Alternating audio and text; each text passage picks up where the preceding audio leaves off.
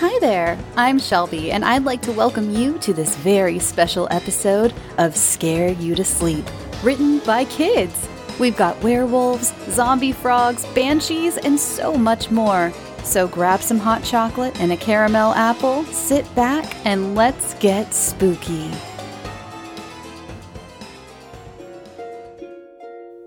Sienna F., age four and a half. The eyeball pokes itself, and it comes alive when it pops out of the forehead.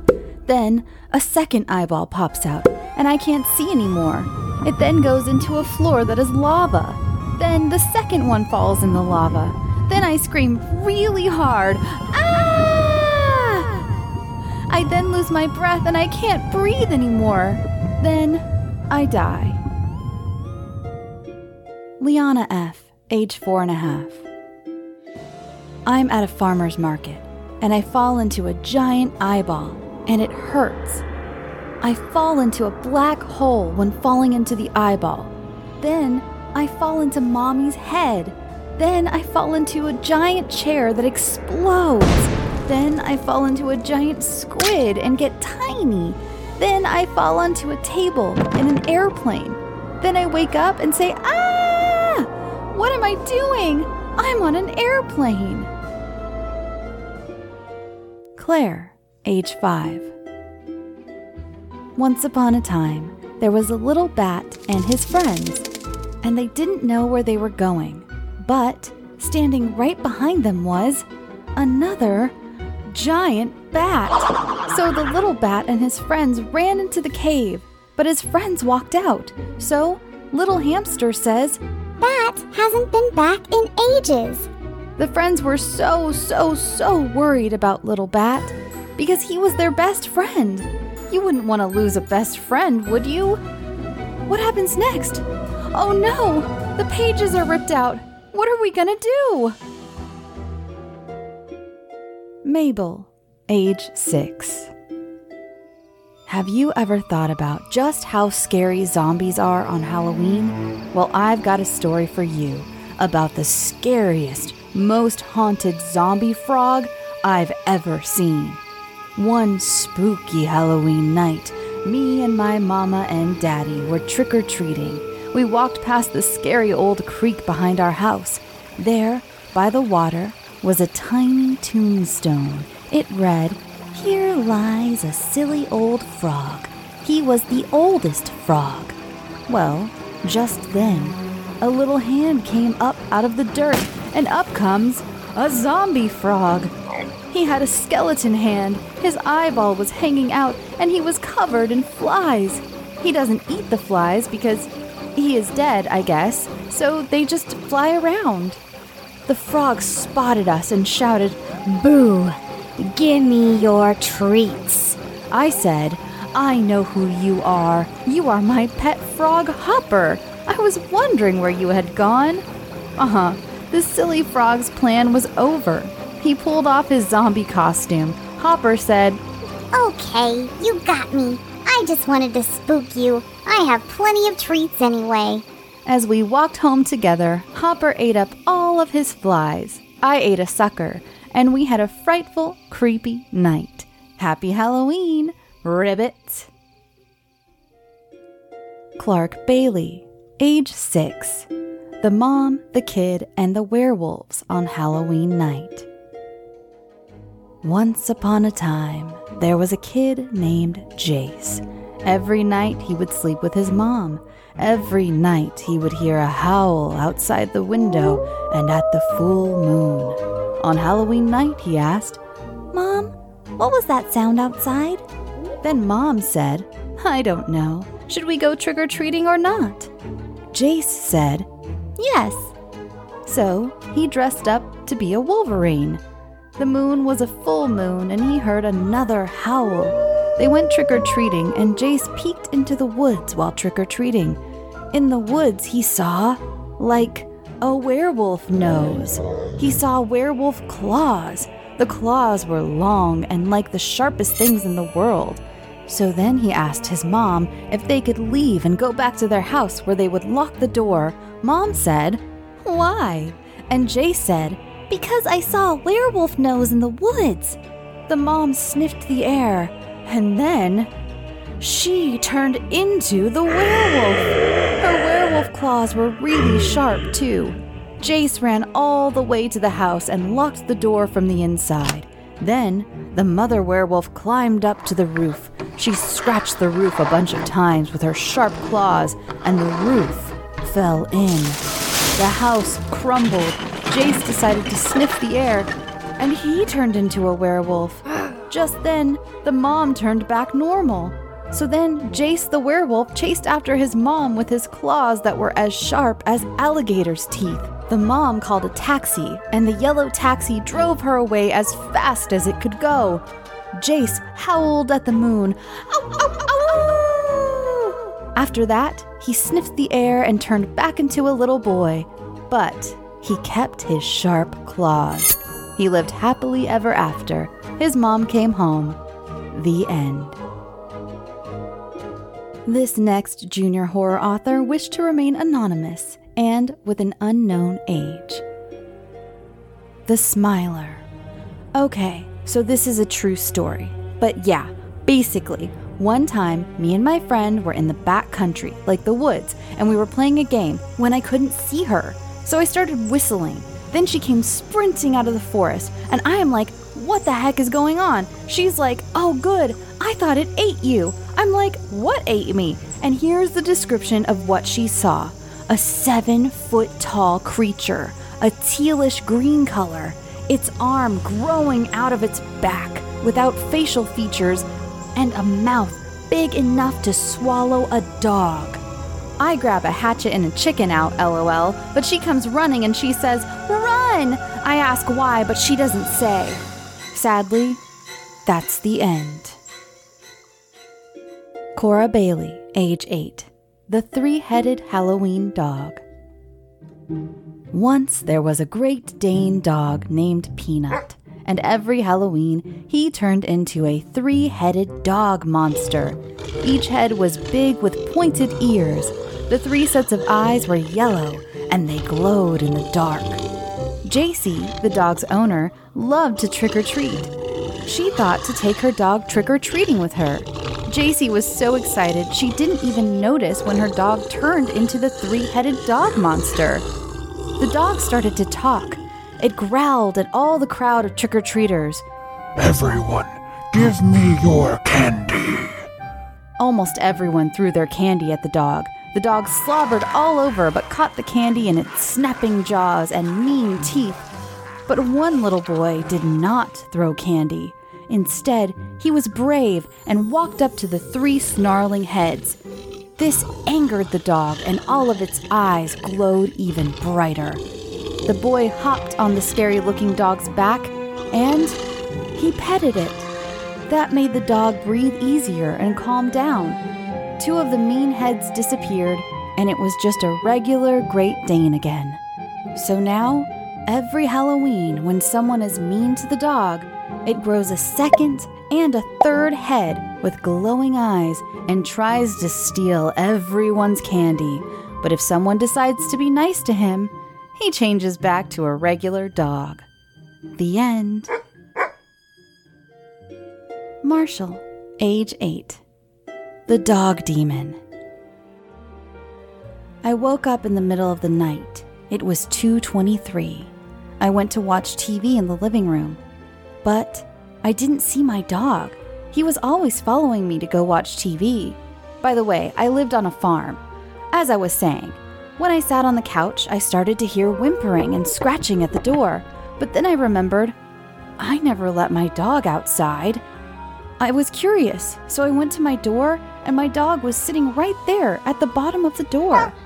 I looked up, and there was a three foot tall dog thing. It was sitting. I think it would be seven feet standing up.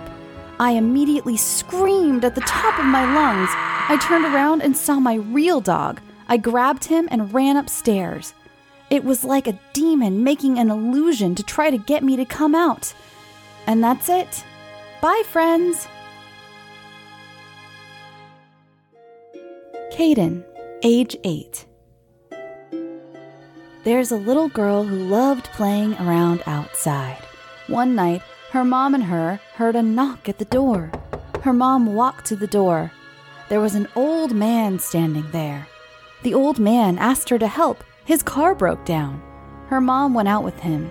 Then the lights went out, and a couple seconds later, the door opened back up. The door creaked, and there was a black shadow.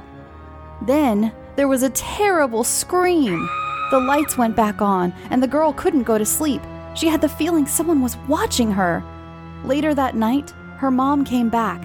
She said that the old man's car had a black shadow thing in it, and they used a flashlight to get out of it.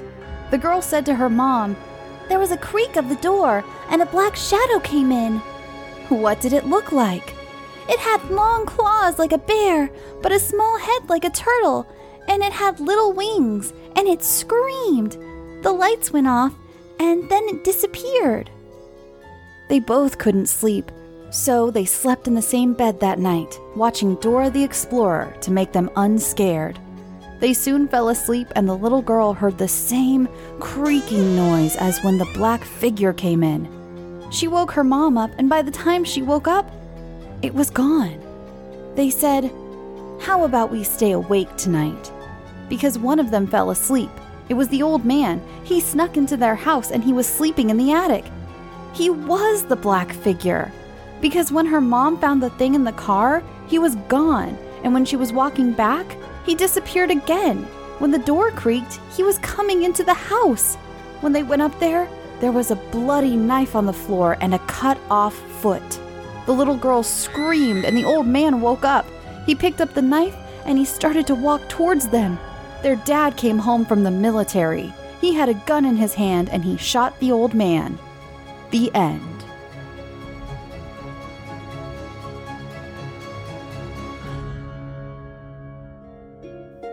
This is by Lyra S. The Story of Blondie. Once upon a time, there was this little girl that was very nice. Her name was Rosabelle. She liked to wear all red clothes. She was an orphan, and the caretaker let a doctor do experiments on the kids. Rosabelle got injected with something weird, but she broke out of the orphanage and ran away. Her hair and body started to change as she ran until she bumped into a woman. The woman took her home, but to keep the orphanage from taking her away, they started calling her Blondie. They took her to another doctor to see if they could cure her. Blondie wore a skirt, a blue and green striped shirt, and she had dirty blonde hair and a big round face. The doctors kept trying to cure her but failed. A few days passed by, and the woman found more kids who had run away, but they were all starting to mutate. All of them were taken to a good doctor, but they still couldn't figure out a cure. One night, while Blondie was sleeping, a mysterious person broke into her house and placed a necklace around her neck. When she woke up, she felt really weird and saw the pendant had a shape like an ink drop on it. She felt like there was a mind control on her, and it kept telling her to do bad things. She fought it off, but they still came back. She got so scared she'd hurt the woman that she decided to run away. But as she ran down the street, the bad doctors caught her. As she tried to get away, something came out of her necklace and killed the doctors. But she didn't see what because her eyes were closed with fear. She grabbed a ragged cloth from the doctors and put it on to disguise herself. So now she wanders the streets alone in a creepy wrapped cloth outfit with a strange, powerful necklace around her neck. Nobody knows what else the necklace might do. So, if you ever spin around three times and chant, Rosabelle, Rosabelle, Rosabelle, it will call her to you, and she will get you.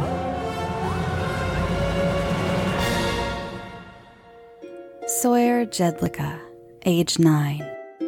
The White Thumb. One day, a man and his wife were talking and reading. The man's wife wanted to take a walk and look at houses. Their house was in awful condition. She wanted to get a nice house. She never liked the skeleton painting in the basement. So, they took a walk for a bit until the man's wife got tired and wanted to go back home. He took her back home and told her he would keep looking at houses. He began walking, and as he went on, he felt worried. He felt someone was watching him. He looked around. He started to walk back home, then speed walked, then jogged, and then eventually he ran. He was about to walk inside when he heard a scream. He burst inside to see his wife on the floor, dead. She had something in her hand. It was a thumb, a white thumb. He thought and thought, and then he remembered the painting. He ran downstairs and looked at the painting and saw the skeleton was missing its thumb.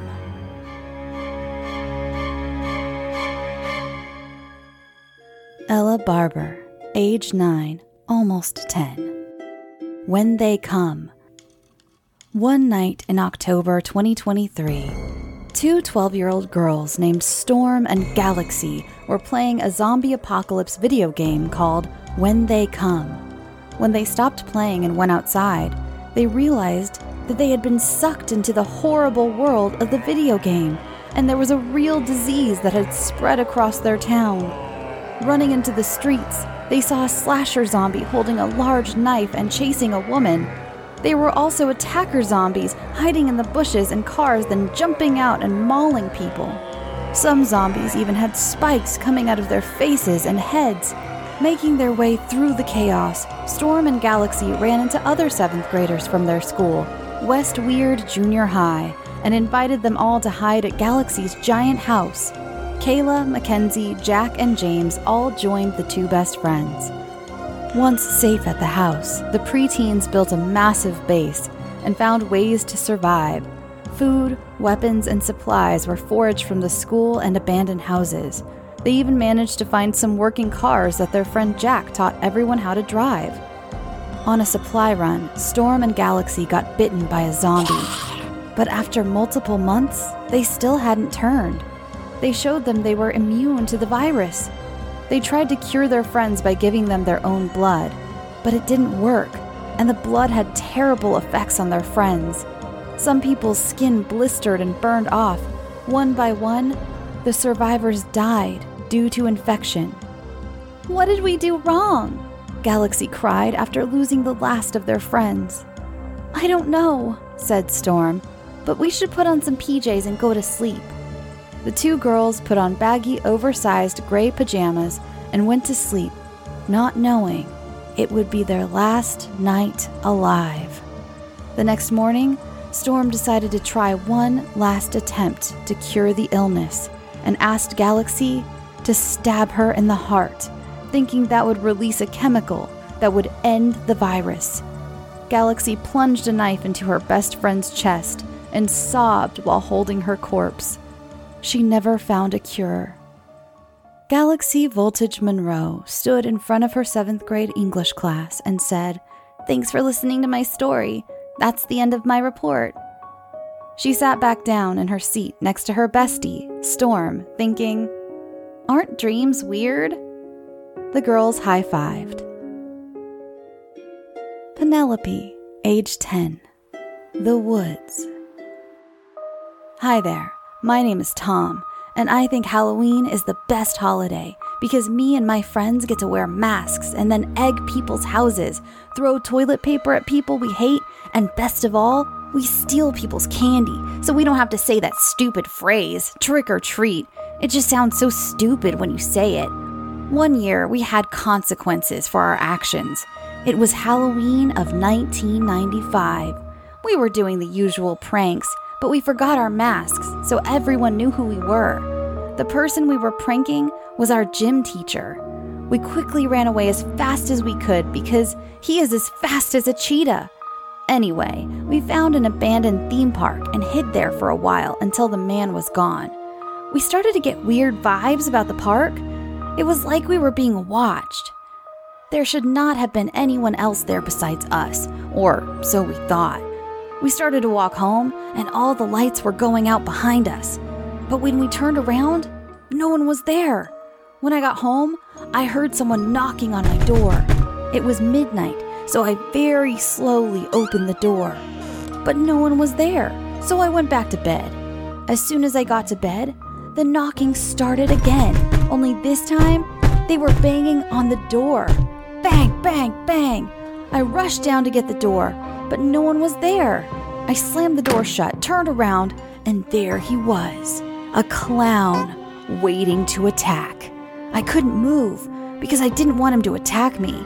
But when I closed my eyes and opened them, he was gone. The next day, I tried to call my friends. Neither of them answered, which was an odd behavior. When I went to one of their houses, the door was unlocked. I went inside, and there were pools of blood everywhere, and my friend's dead body on the floor. On the body was a note that said, You should know better.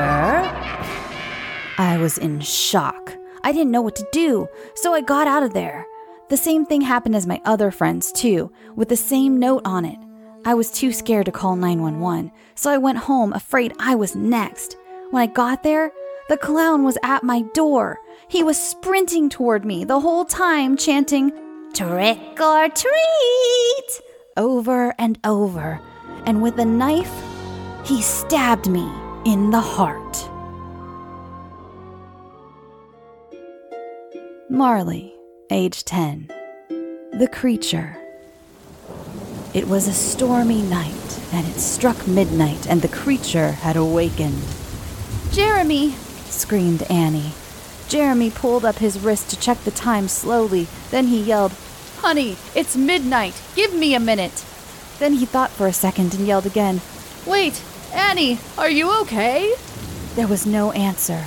Then he heard footsteps. He ran out of bed, the blanket in the air, and he ran to the door and slammed it shut. But the second before he slammed the door shut, he saw a glowing red eye. Then he locked the door as hard as he could and ran to the closet and pulled an MK 47 out of the closet and then walked to his desk, grabbed his phone, and dialed 911. When the police came, the two kids were still asleep, and Annie was dead. But Jeremy was still alive. Also, did I mention the creature was gone? Anika Johnson and Lisa Morgan. We are both 11. Deep, dark ocean. A tongue comes out of the water. She tried to get away, but Zuri can't get away. She try and try. It sucked. Zuri was alone. Her family just stood there, watching when they noticed the helped. She got away, but it is still after her. The next day, she went on the boat. She was allowed to bring two friends on the boat. Everyone was jumping off the boat one by one. People went missing, and it was only Zuri and her two friends that were standing in the middle of the ocean. Zuri will always know it follows her everywhere. No one can see. She can't even see it. She felt it, but she can't see it. Every morning, Zuri had marks, had marks on her, and it was not there yesterday. It was never there. The friends became worried and terrified. They thought she was followed, and they guessed right after the friends felt it. The next day, they went around the ocean. They can't find the beach. Zuri did not move. Zuri was terrified. It was like her life was flashing before her eyes, but no one she was looking at, the water. When the friends looked, a megalodon came out of the water. Everyone freaked out. The friends moved but her. But she turned around, and it was like the world had stopped. The megalodon had his sharp, glistening teeth on her, and his tongue scraped around her, and she just stood there, waited for her fate. The family freaked out, told her to move, but did not move. She got sucked under the water. But she came back up. She was crying. The friends helped her back up on the boat. She was shaking, terrified about it. She went to bed, still shaking. The next morning, there was food on the boat, so they made breakfast around the afternoon. The three was talking. Kraken came out. The two friends moved, but one friend did not. Zuri got sucked under. She did not come back up. The friends became worried.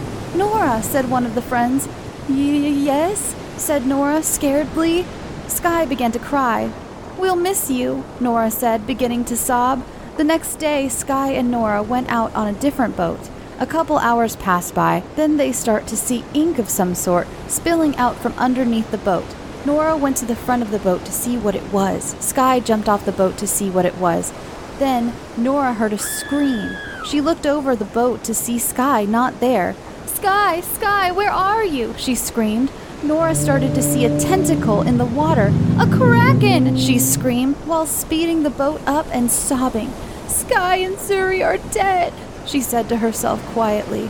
A couple days later, at Sky's and Zuri's funeral, she sees these ghost like figures. She waves at them, but then goes on with her as normal years later. She tells children Zuri's and Sky's story. The end. Maddy, age 11. Hi, my name is Rose, but I have to go quick with my story. I am a babysitter and I only watch one kid. Her name is Harley. She has told me that I am her favorite. So when I first left and told her that I would not be watching her anymore, she got very sad, but she was understanding. But when her parents invited me over, I felt that something was off, but I just shook the feeling off. Eventually, they asked me if I could help paint Harley's room, and of course, I said yes. But this was when I started to have a weird feeling. Harley was acting different. She was being a little weird and keeping to herself whenever her parents came into the room. She got mad and looked at me like it was the last time she would ever spend time with me. And two hours passed by, and I finished painting one wall, but then I noticed something interesting. There was a trap door underneath her bed because we had to move it, but the parents just said that it was nothing, so I continued to clean and paint her walls. But then the parents started asking me weird questions, like my parents' phone number and where I live but I had been working for them for a while, so I felt comfortable. But then they asked me to paint the walls underneath her room, and they put me into the secret room from under her bed, and then Harley slowly came down. But then I started to feel really uneasy because I feel like something was really wrong with Harley, and at this point, I was not ignoring my feelings because this was really weird for them, and they closed the door on me and Harley and locked it. They called me from this device and said that I could never leave because Harley was too sad to see me go, and then I finally realized what was going on. But I am still locked in here right now. But then I searched Harley and her parents' first and last name, and it showed that they died three years ago, which was when I started working for them. I am still trapped with no escape, but now I know what was going through their heads. I hope you like the story and save me. Carter, age 11. One night, me and my best friend had a sleepover at his house. We were in bed playing Fortnite when the power went out. We instantly ran upstairs. His parents came rushing down. His brother and sister followed behind him. I was freaking out. His parents said he liked to sleep, all probably got knocked down somewhere. I said okay. I was still a little freaked out, but we walked back downstairs and inside on our phones, and we heard a knock on the door. I started hiding. I knew that his parents were going to take care of it upstairs. I was scared though. I heard the knock being wide open and the sound of a knife piercing the skin. Then, and screaming, me and my friend ran out the back door of the basement into the neighbor's yard. We went, ran to the woods behind his house, and we could see the figure following us. We kept on running and running. We ended up hiding behind a tree. We could hear its footsteps creeping up on us. My heartbeat was a thousand miles an hour. I could hear my friend's heartbeat, and then the footsteps got quieter after we could barely hear them. We started quietly creeping away. We were not going back to his house.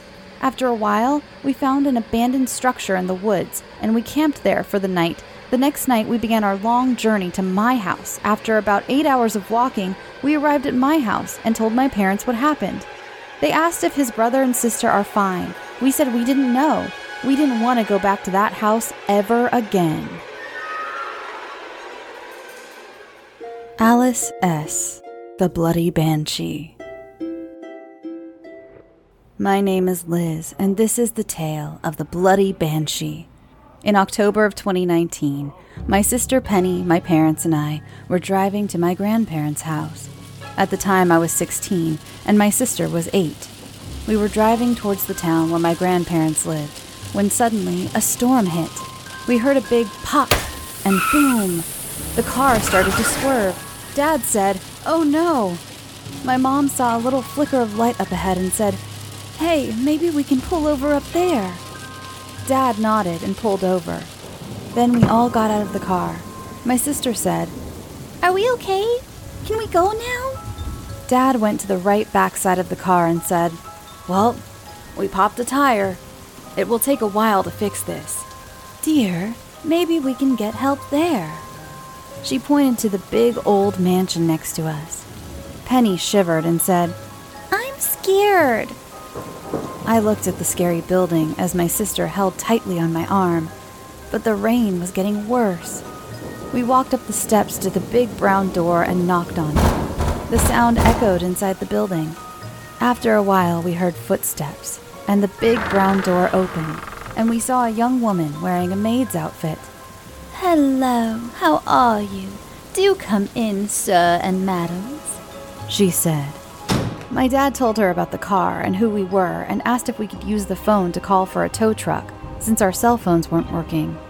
The maid said, No, but you can stay here for the night if you like. That storm outside looks really bad.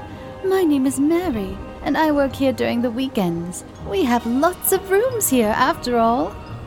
My parents thanked her, and we unloaded the car. I had to go into a room with Penny because she was too scared to sleep in her own room.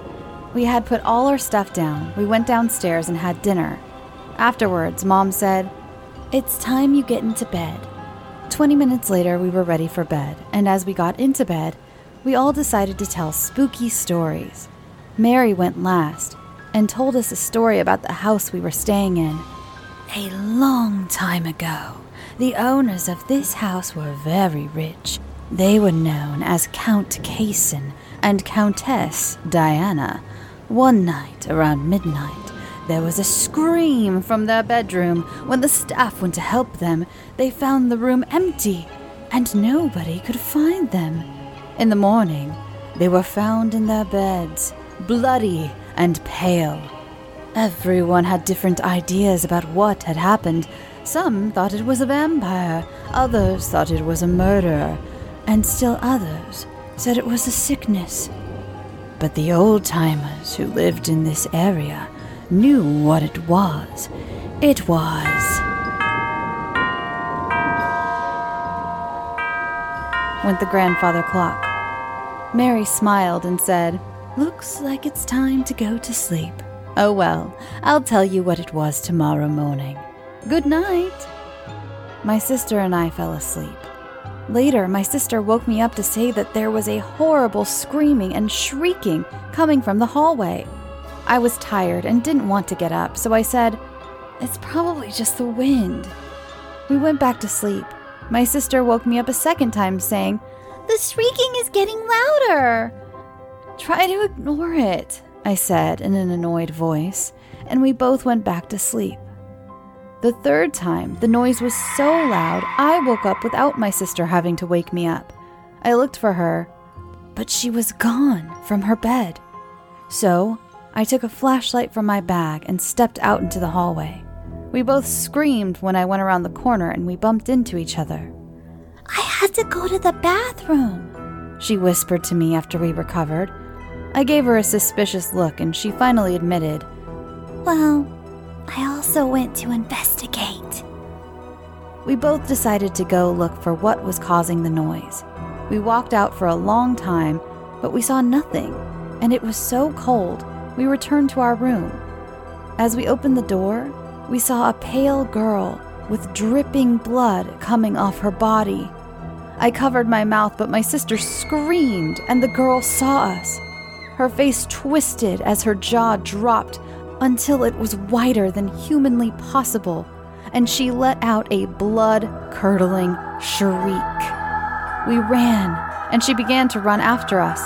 Help! My sister screamed, and I looked back to see that the girl had pulled my sister down by the leg and was trying to suck on her ankle.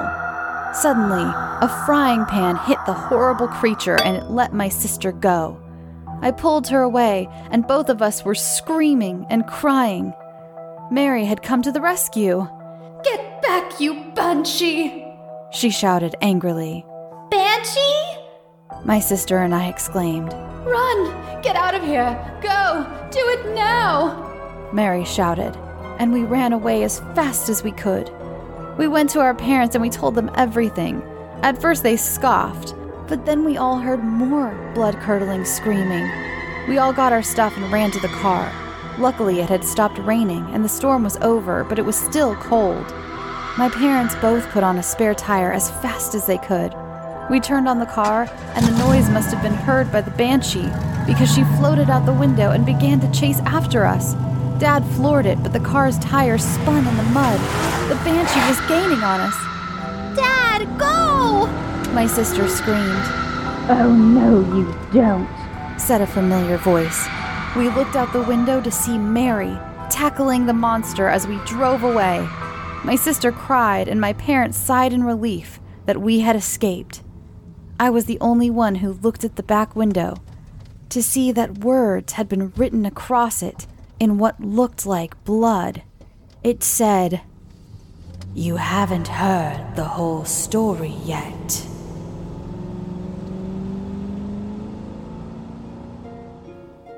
Desmond Olguin, age 12. The Eternal Field. June was a bright kid. She absolutely loved reading books and playing outside.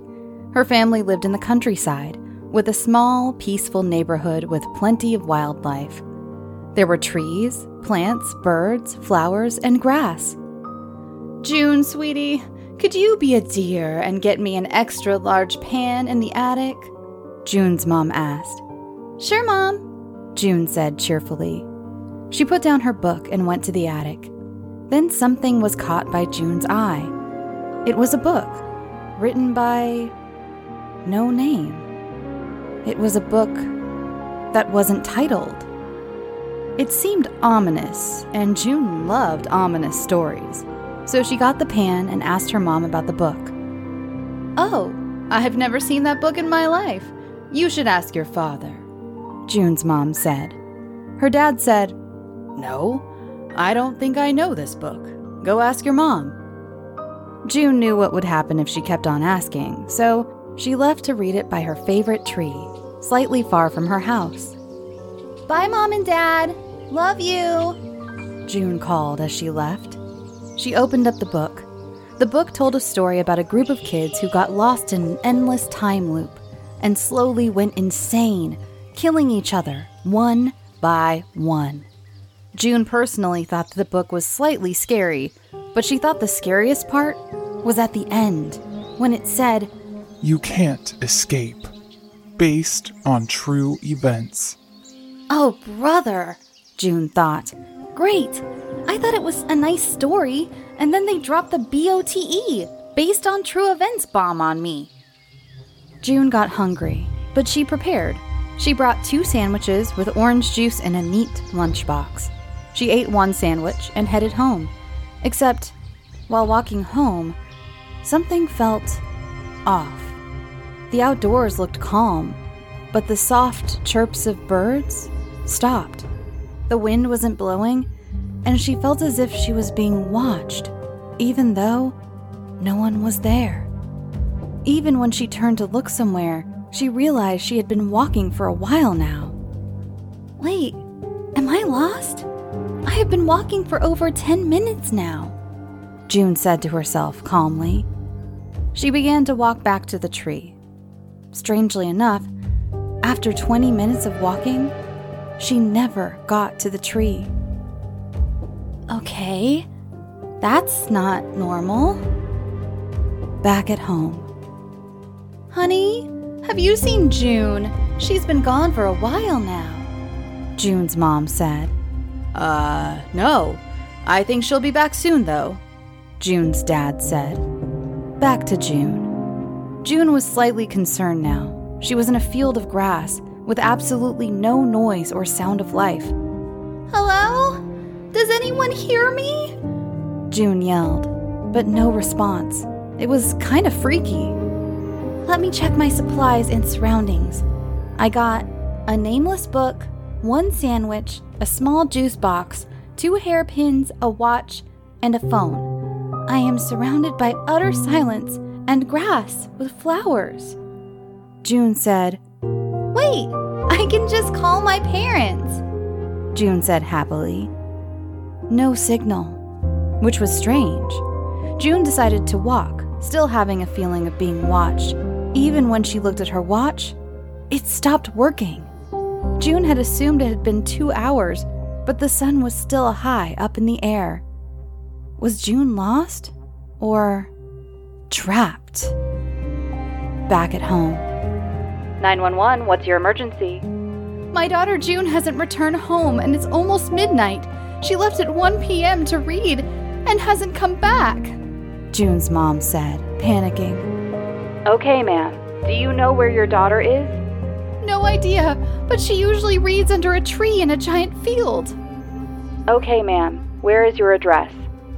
412 St. George's Lane. We'll send someone right away. Back to June. June was very confused and scared now. She had been endlessly walking forever now. She was starting to lose the concept of time because the sun was still up and it seemed like she was walking forever. Then she heard a noise for the first time since she got lost.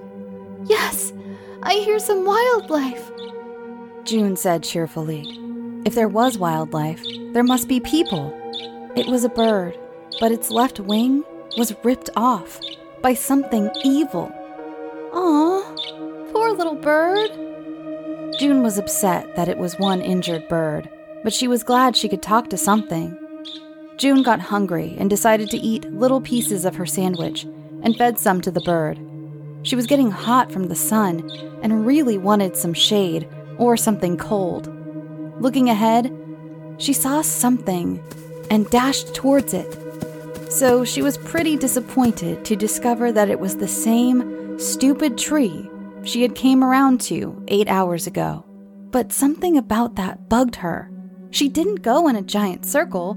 She went in a straight line. June had assumed she wandered for 10 hours, but in reality, 2 days had passed.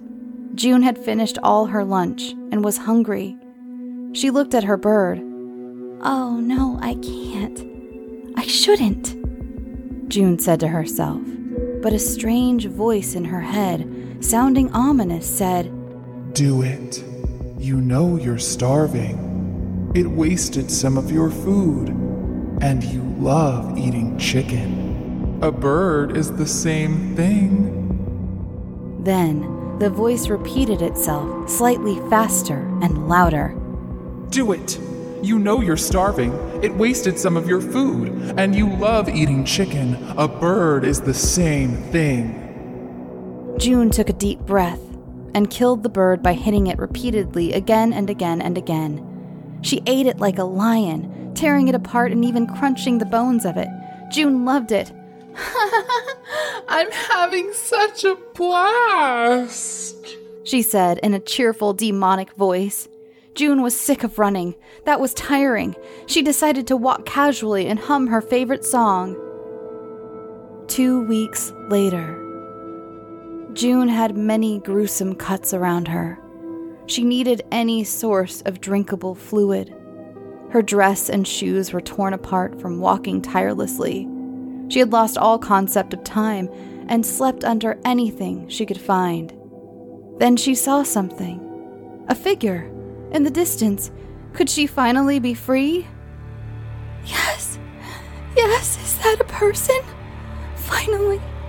I need to get their attention. June whistled and it echoed, but the figure was fading away. No, no, come back, please. June screamed as loud as possible, sounding hurt. June was all alone. She knew there were other people, though. She had wandered forever, it seemed. One year later. June wasn't dead. She had suffered what seemed forever. She went insane, talking to grass, eating dirt, grass, flowers, and parts of her body. She gave up until.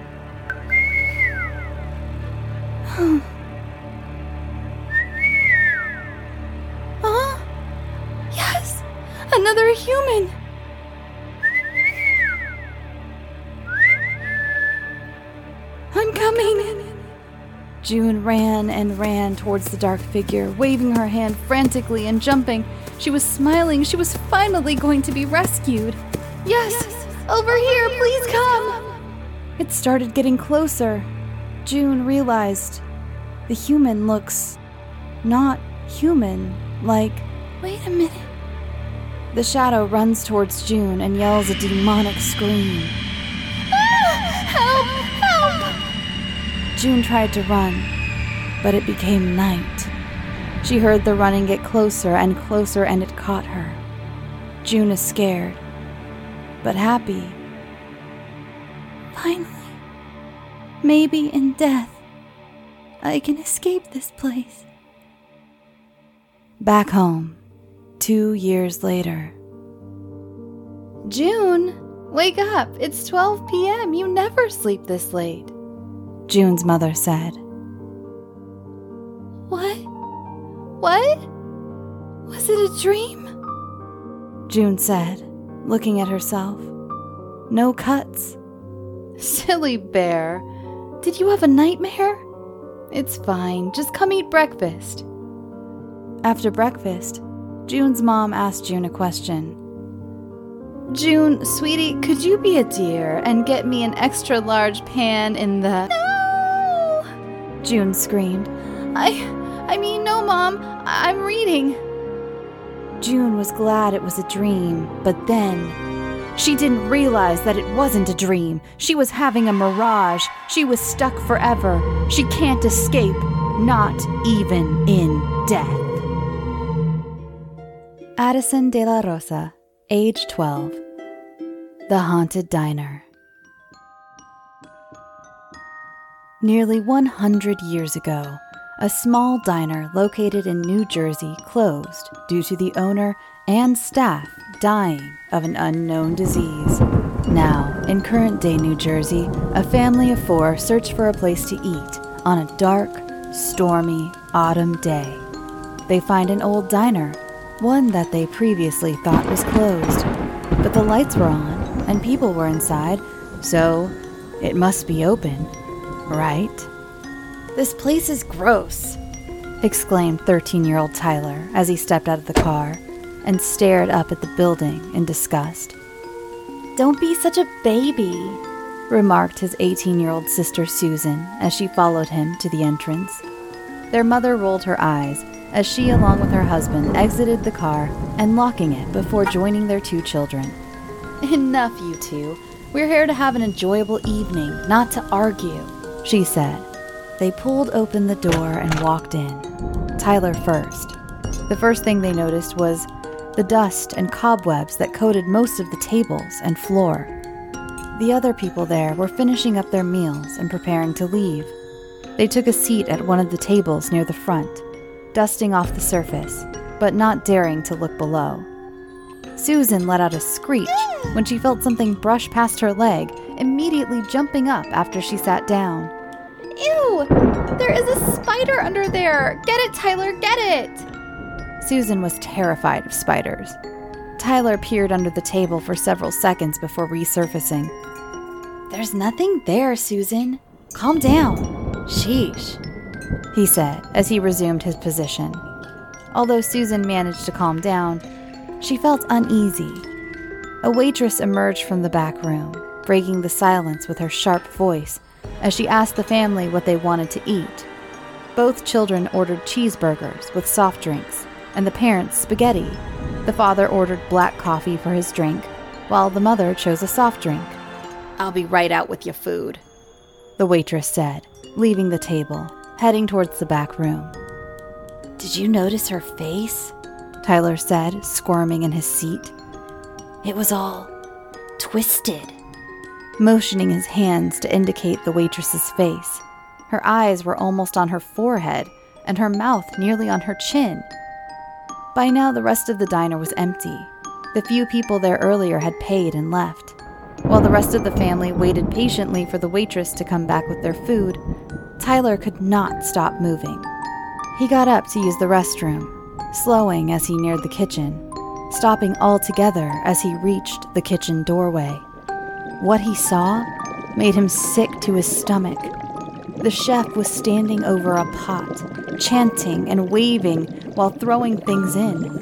Suddenly, the chef snapped her head toward Tyler, revealing owl like features with slitted yellow eyes and a sharp nose and mouth. Get out, you worm! The cook yelled at Tyler, resulting in him hitting his head as he tried to turn and run. He recovered quickly, running back to his table. He tried to warn his family, he really did, but they would not listen. Susan even elbowed him, accusing him of trying to scare her. The chef herself brought the food, accompanied by the waitress. Before they reached the table, lightning flashed and thunder boomed, shaking the building and causing the lights to go out. When the lights turned back on, the chef and waitress were standing at the table, holding food in front of them. The family thanks them and they disappear to the back of the diner. The father takes a long drink of his coffee, savoring it in his mouth before he swallows. Then he takes a bite of his spaghetti. He spits it out all over the table. It's full of dirt, he exclaims as he wipes the food off his mouth and shirt. Everyone looks down at their food. The mother, seeing worms, Tyler, brains, and Susan, frogs.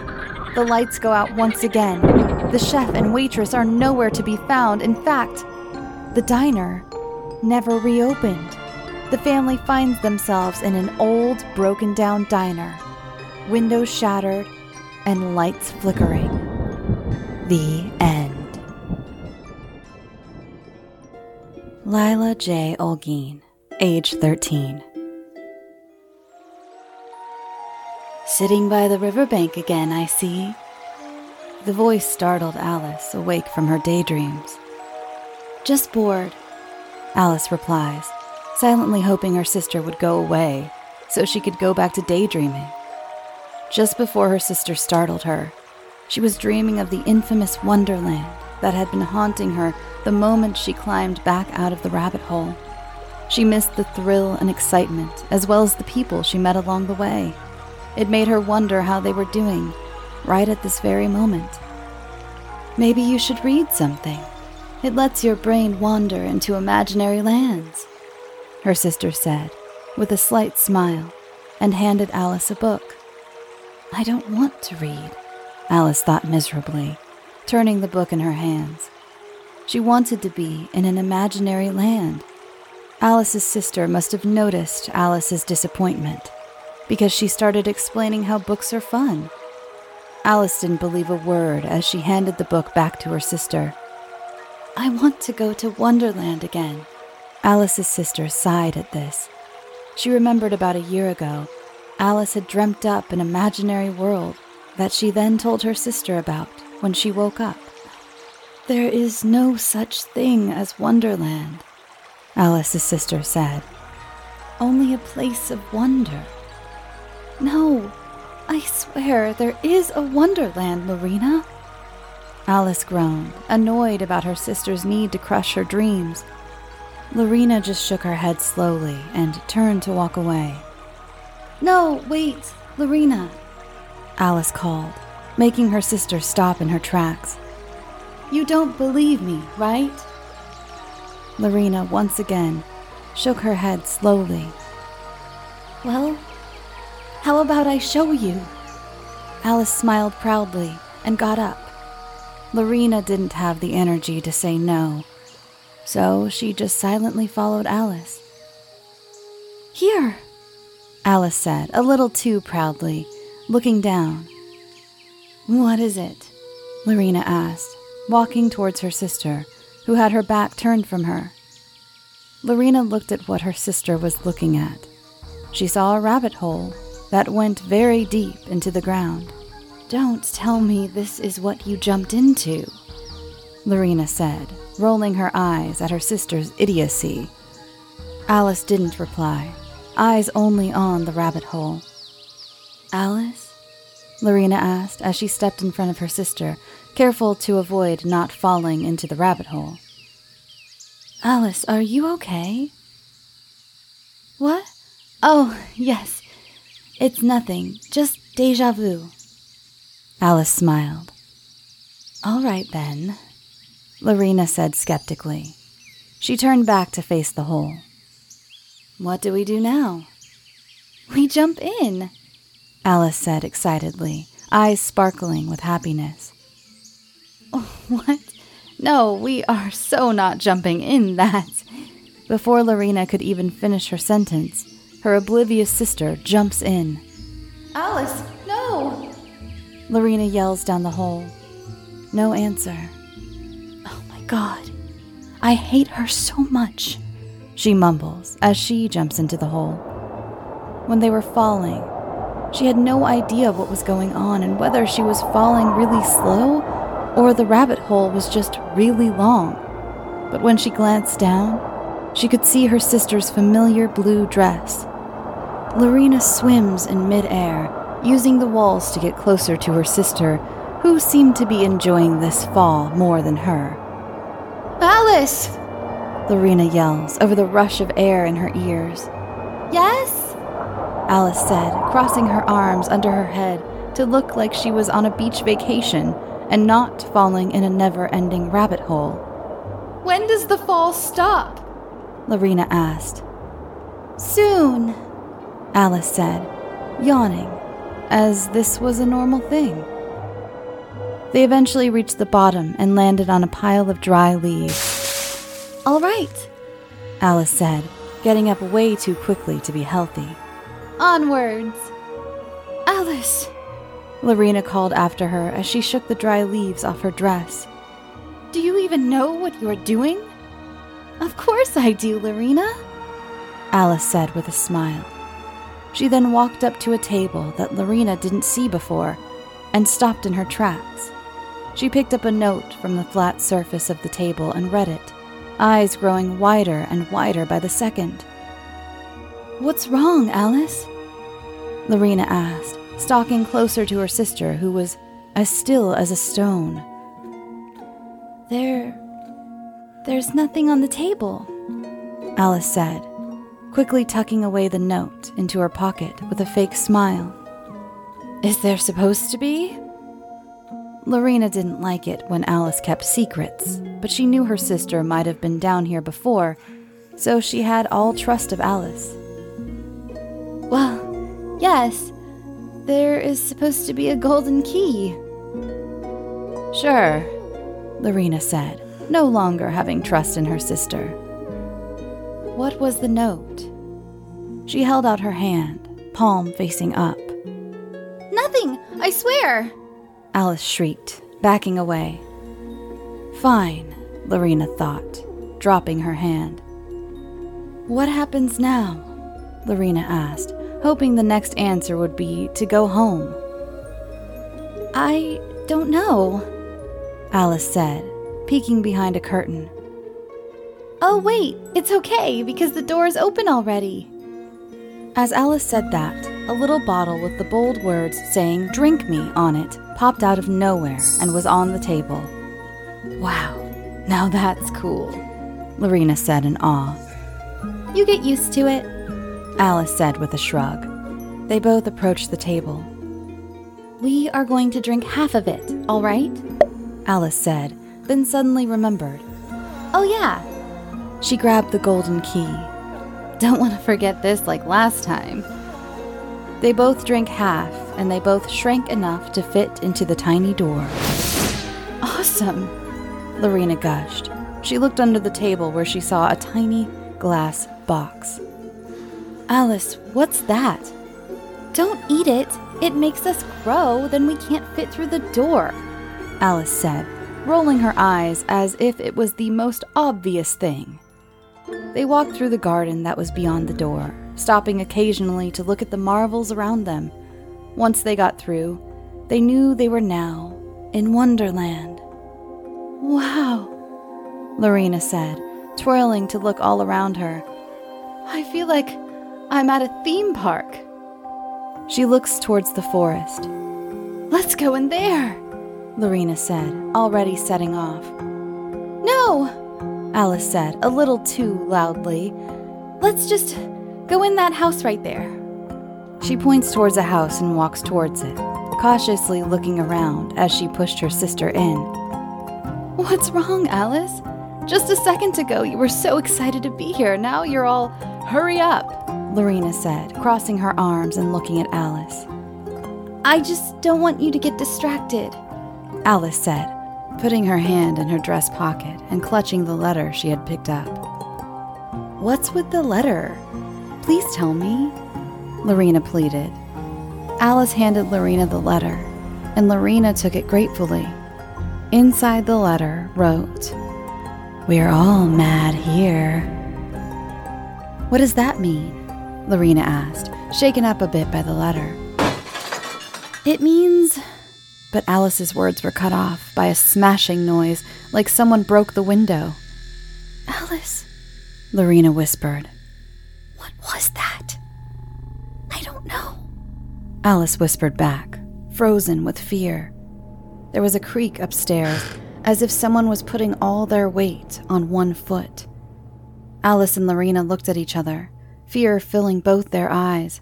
Lorena bent down to touch the floor. As she brought her hand up, her finger was covered in blood. Oh my god, Alice whispered, bringing her hand up to cover her mouth. You shouldn't have come back, Alice. A sing song voice coming from the stairs said. A creak was then heard right after the voice stopped coming from the stairs.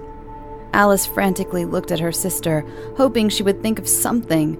Lorena dived and grabbed Alice to the corner of the room, where Lorena ripped a curtain rod and gripped it well in her hands. Alice looked around for a weapon as well and settled on a broom she found right next to her. What are we going to do? Alice whispered, whimpering slightly. She now regretted coming back to Wonderland. We need to run, Lorena whispered back. But we can't unless we get rid of the person in this house. She turned to Alice, knowing what she had to do. Alice shook her head. Don't, Lorena. You could die. I have to, if it means you will be able to escape, Lorena whispered and smiled slightly. Why did Lorena want to martyr herself suddenly? But. Alice started, but was cut off by the sing song voice. Come out, come out, wherever you are. The sing song voice hummed. A creak was then followed by it once again. This time, it seemed closer to them. Lorena looked at Alice and smiled slightly with tears in her eyes. Alice shook her head, tears also in her eyes. Please, she whispered. Bad timing. There was a sudden hit, steel to wood, making both sisters scream. There you are, said the voice. It took Alice a while to recognize him, but there he was. The white rabbit, standing right in front of her, an axe in hand. His eyes having now turned a possessive white, and his fur stained with blood. His pocket watch no longer its charming self, the glass broken, and the clock no longer ticking. Lorena was the first to recover herself. She stood up and hit the rabbit with her curtain rod. It might have sent him back a few steps, but not enough to bolt for the door that was at least 20 feet away from Alice. You shouldn't have done that, the white rabbit said, wiping blood from his mouth where Lorena had landed her hit. It was terrifying to look at him, and even when Alice looked at her sister, who had a brave face on, she could still see the fear in her eyes. The white rabbit stalked closer and grabbed the axe that was stuck in the wood when he missed them. Alice immediately regretted not grabbing the axe when she had a chance and got up from the floor. Both the sisters' hearts were racing as they waited for the next move the rabbit might make. Lorena was about to go for the next hit with her curtain rod, but the rabbit stopped it midair. Not going to happen again, the rabbit growled as he snapped the rod in half. Lorena immediately backed away, but not swift enough. The white rabbit swung his axe and it hit the side of Alice's sister. Alice cried out as the impact made an awful sound of metal to flesh and used the top of the broom to drag it into the rabbit's white eye, using all her might not to look at her sister. The rabbit immediately dropped the axe, but it was still stuck in the side of Lorena's body as she fell to the ground. Alice pressed the broom handle further into the rabbit's eye until she saw it stick out at the back of his head. She focused all her anger, sadness, and disgust into the broom until she no longer heard the dying wailing of the rabbit. She dropped the broom and the rabbit fell with it, frozen in death. Alice then turned around and kneeled beside her sister. Lorena! Alice yelled, shaking her sister awake. The wound looked pretty bad, and Lorena was losing a lot of blood. No, please don't let this be happening, Alice thought as tears streamed down her face. Please, please, please. When Alice no longer saw blood leaking from her sister's body, she allowed herself to break. She screamed and screamed until there was no more voice left in her. She didn't care if more monsters came. No, she only cared to be there for her sister. Right then, right now. Alice looked at her sister again, sobs shaking her rib cage. Then her sister's eyes opened so suddenly, it made Alice jump back. Lorena? Alice said, wiping the tears from her eyes and sniffing. She scanned Lorena's eyes. Alice reeled back so far she slammed her back into the stairs. That was not her sister. At least, not anymore. Lorena's eyes were white, just like the rabbit's ones were. The night sky sparkled with stars, space a big wonder to the people who lived to look up and explore. The stars winked and danced across the sky, basking people in their wonderful glow as the moon smiled like a Cheshire cat.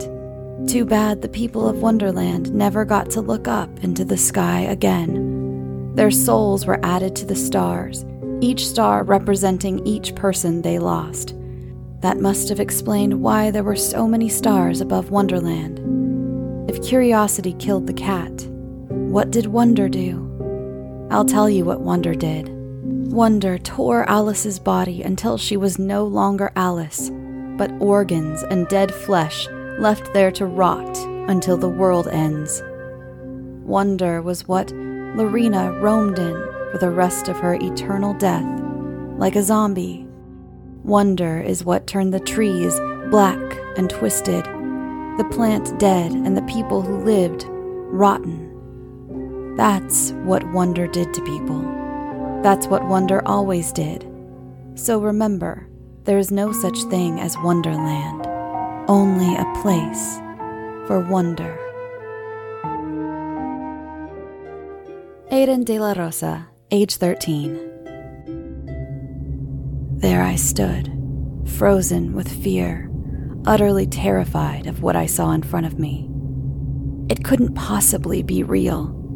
And yet, there it was, walking towards me, dragging a bloody corpse, its eyes a deep void, black as coal. I'm getting ahead of myself. I'm Michael, and I'm 17. Let me take you back to where and when this all started. It was a cool Monday afternoon, almost evening in mid October. Colorful leaves flittered down around my face as I rode my bike home from school. I was there serving detention for hitting another student. I'm not sure why I hit him. I didn't know him and had no reason to. I didn't even really hurt him. I landed a quick jab to the stomach as he passed me in the hall. It wouldn't have been a big deal, except for the teacher was standing right there watching the whole thing. My parents would be furious, not because it resulted in a suspension or even expulsion, but because my younger brother Charles might find out what I did. Charles was their little angel. He could do no wrong in their eyes. Charles looked up to me for some reason. Maybe it was because he thought I was cool. Maybe just because I was his older brother. I'm not sure. But what I am sure of is that my parents hated it because I had a tendency to get in trouble. When I entered my neighborhood, I hopped off my bike, walking the rest of the way. My house was the first on the block. I walked my bike through the backyard and entered through the screen door, hoping no one would notice. I tried to slip undetected past the kitchen, where I saw my mom cleaning up dinner dishes. I barely got a few steps past the entrance before my mother spotted me. Why are you so late? She demanded. Was that concern that filled her voice? Worry that I saw in her face? If it was, it was only there for a moment, and then her expression turned cold.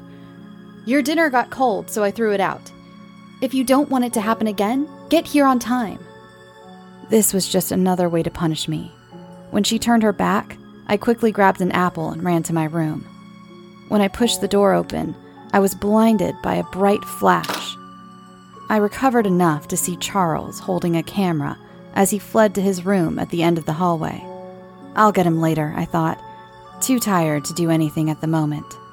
I flopped down on my bed and must have fallen asleep because the next thing I remember is my father shaking me awake, telling me that he and my mother were going out. Of course, that meant I'd have to watch Charles again. I really didn't want to have to put up with him tonight. I turned on the television in his room and set him up with snacks so he wouldn't bother me. I didn't want him to interfere with my plans to meet up with some friends at the local museum later, that night, after it was closed. It wasn't 20 minutes later that I found him asleep on his bed, dead to the world. Perfect, I thought, as I sneaked out of the house, riding my bike to meet my friends.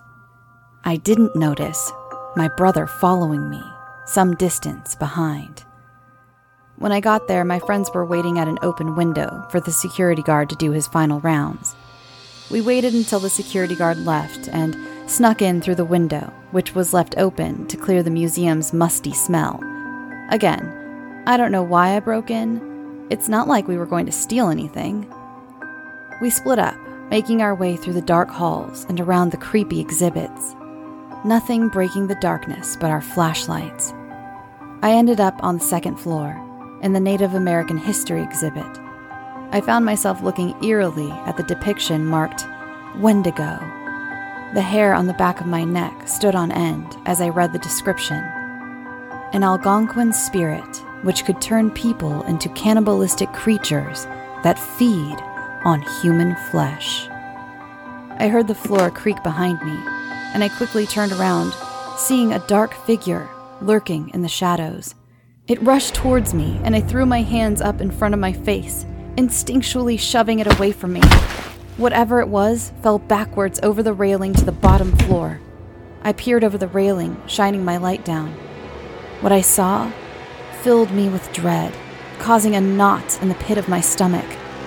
It was the broken, bloody body of my brother. I ran down the stairs, stumbling to his side. I turned, yelling for my friends. When I turned back, my brother's body was gone. My friends ran up asking what happened. I explained as best I could, pointing to where my brother's body had been. They separated in search for my brother, each going in different directions. I stood there a few moments, sobbing, watching the darkness envelop them, before I started my own search for him. I got no more than a few steps before I heard a blood curdling scream in the distance somewhere to my right.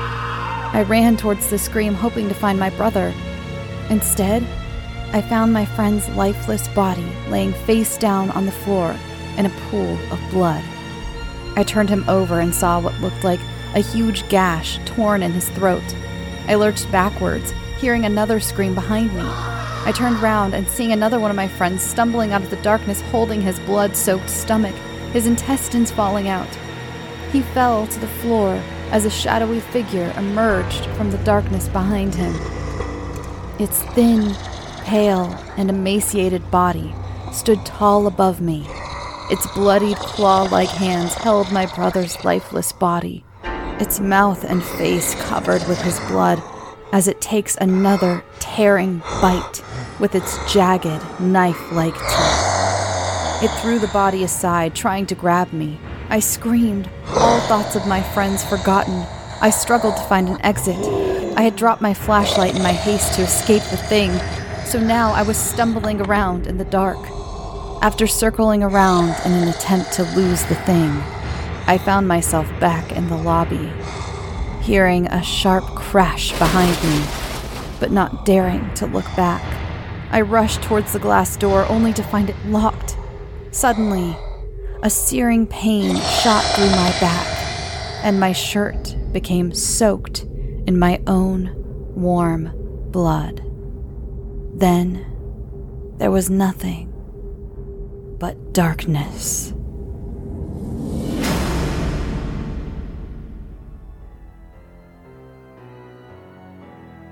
Thanks for listening, and thank you so much to all of my junior horror authors who sent in their stories this year, and thank you so much to their adults who took the time to send them in as well. I cannot wait to see what you come up with next year. Every year, I'm blown away. Several of you have been writing for the kids' episodes for years, and I've gotten to see you grow into mini Stephen Kings. And don't worry, I've decided next year I'm going to bring back the teen episode because a couple of you are going to be aging out of this kids episode and you'll be moving on to the teen spirits episode. And adults, if you'd like to send in a story next year for your junior horror author in your life, then you can send it to scareyoutosleep at gmail.com. But hold off and don't worry, every year I announce on the show and on social media when I will be accepting submissions each year and again when the deadline will be, and I have to stick real firm to those deadlines. So I am so sorry if anyone out there listening didn't quite make the deadline this year. And that's scareyoutosleep at gmail.com. And if you'd like to follow along on social media, it's at scareyoutosleep, all one word, on all the socials. All right, everyone, again, a huge thank you to my junior horror authors. You all did a fantastic job, and some of you really scared the pants off me. Good night and happy Halloween.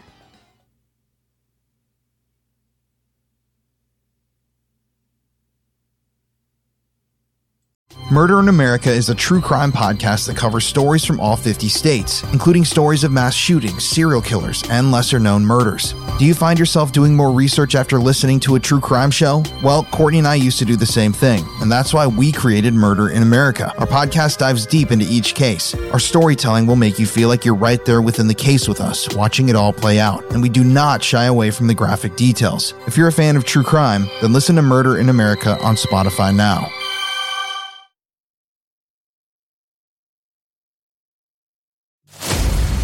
Every town has its dark history. Hometown Ghost Stories is a paranormal podcast that goes town to town all across the globe, exploring the world's most haunted places, tapping into the dusty archives and the darkest corners to bring you the most terrifying stories of real people and their harrowing experiences. Hometown Ghost Stories dives into the history of haunted locations and investigates why and how these places earned their terrifying reputation. Rob, Dave, and Jesse go live every Tuesday night after an uninterrupted documentary style breakdown on the case, followed by an open discussion with live viewers. Subscribe today to listen to Hometown Ghost Stories on your preferred podcast platform or watch the video version on YouTube and now Spotify. Head on over to the Bloody FM Podcast Network and check out Hometown Ghost Stories if you're brave enough.